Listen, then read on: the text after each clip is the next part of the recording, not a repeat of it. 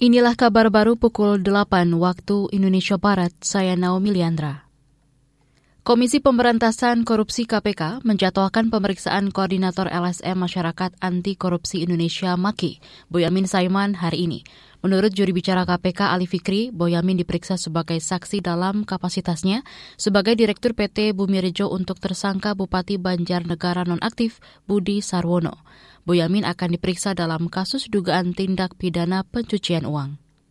Pemeriksaan akan dilakukan pada hari Selasa tanggal 17 Mei 2022 bertempat di Gedung Merah Putih KPK. Kami meyakini yang bersangkutan akan hadir memenuhi panggilan dan bersikap kooperatif eh, serta taat di hadapan tim penyidik untuk bersikap jujur, menerangkan apa, apa yang ia ketahui, dan tidak menutupi uh, fakta yang diketahuinya. Juri bicara KPK Ali Fikri mengatakan tim penyidik KPK telah memiliki sejumlah alat bukti terkait dugaan TPPU itu. Kata dia, seluruh keterangan saksi akan dikonfirmasi di hadapan majelis hakim.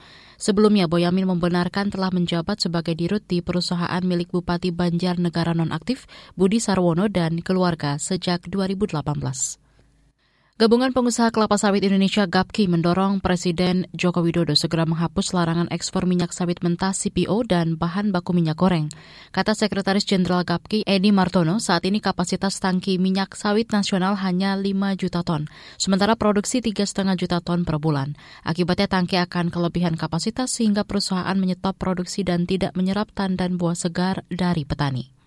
Oh iya pasti kalau itu stop produksi kan bukan hanya buruh itu kan banyak sekali nanti efek dominonya kan. E, perusahaan kan tidak semuanya kan dilakukan. Misalnya contoh transport e, CPO truk e, untuk transport tank, truk tangki itu kan juga itu tidak e, tidak milik perusahaan itu. Itu kan outsourcing juga gitu loh.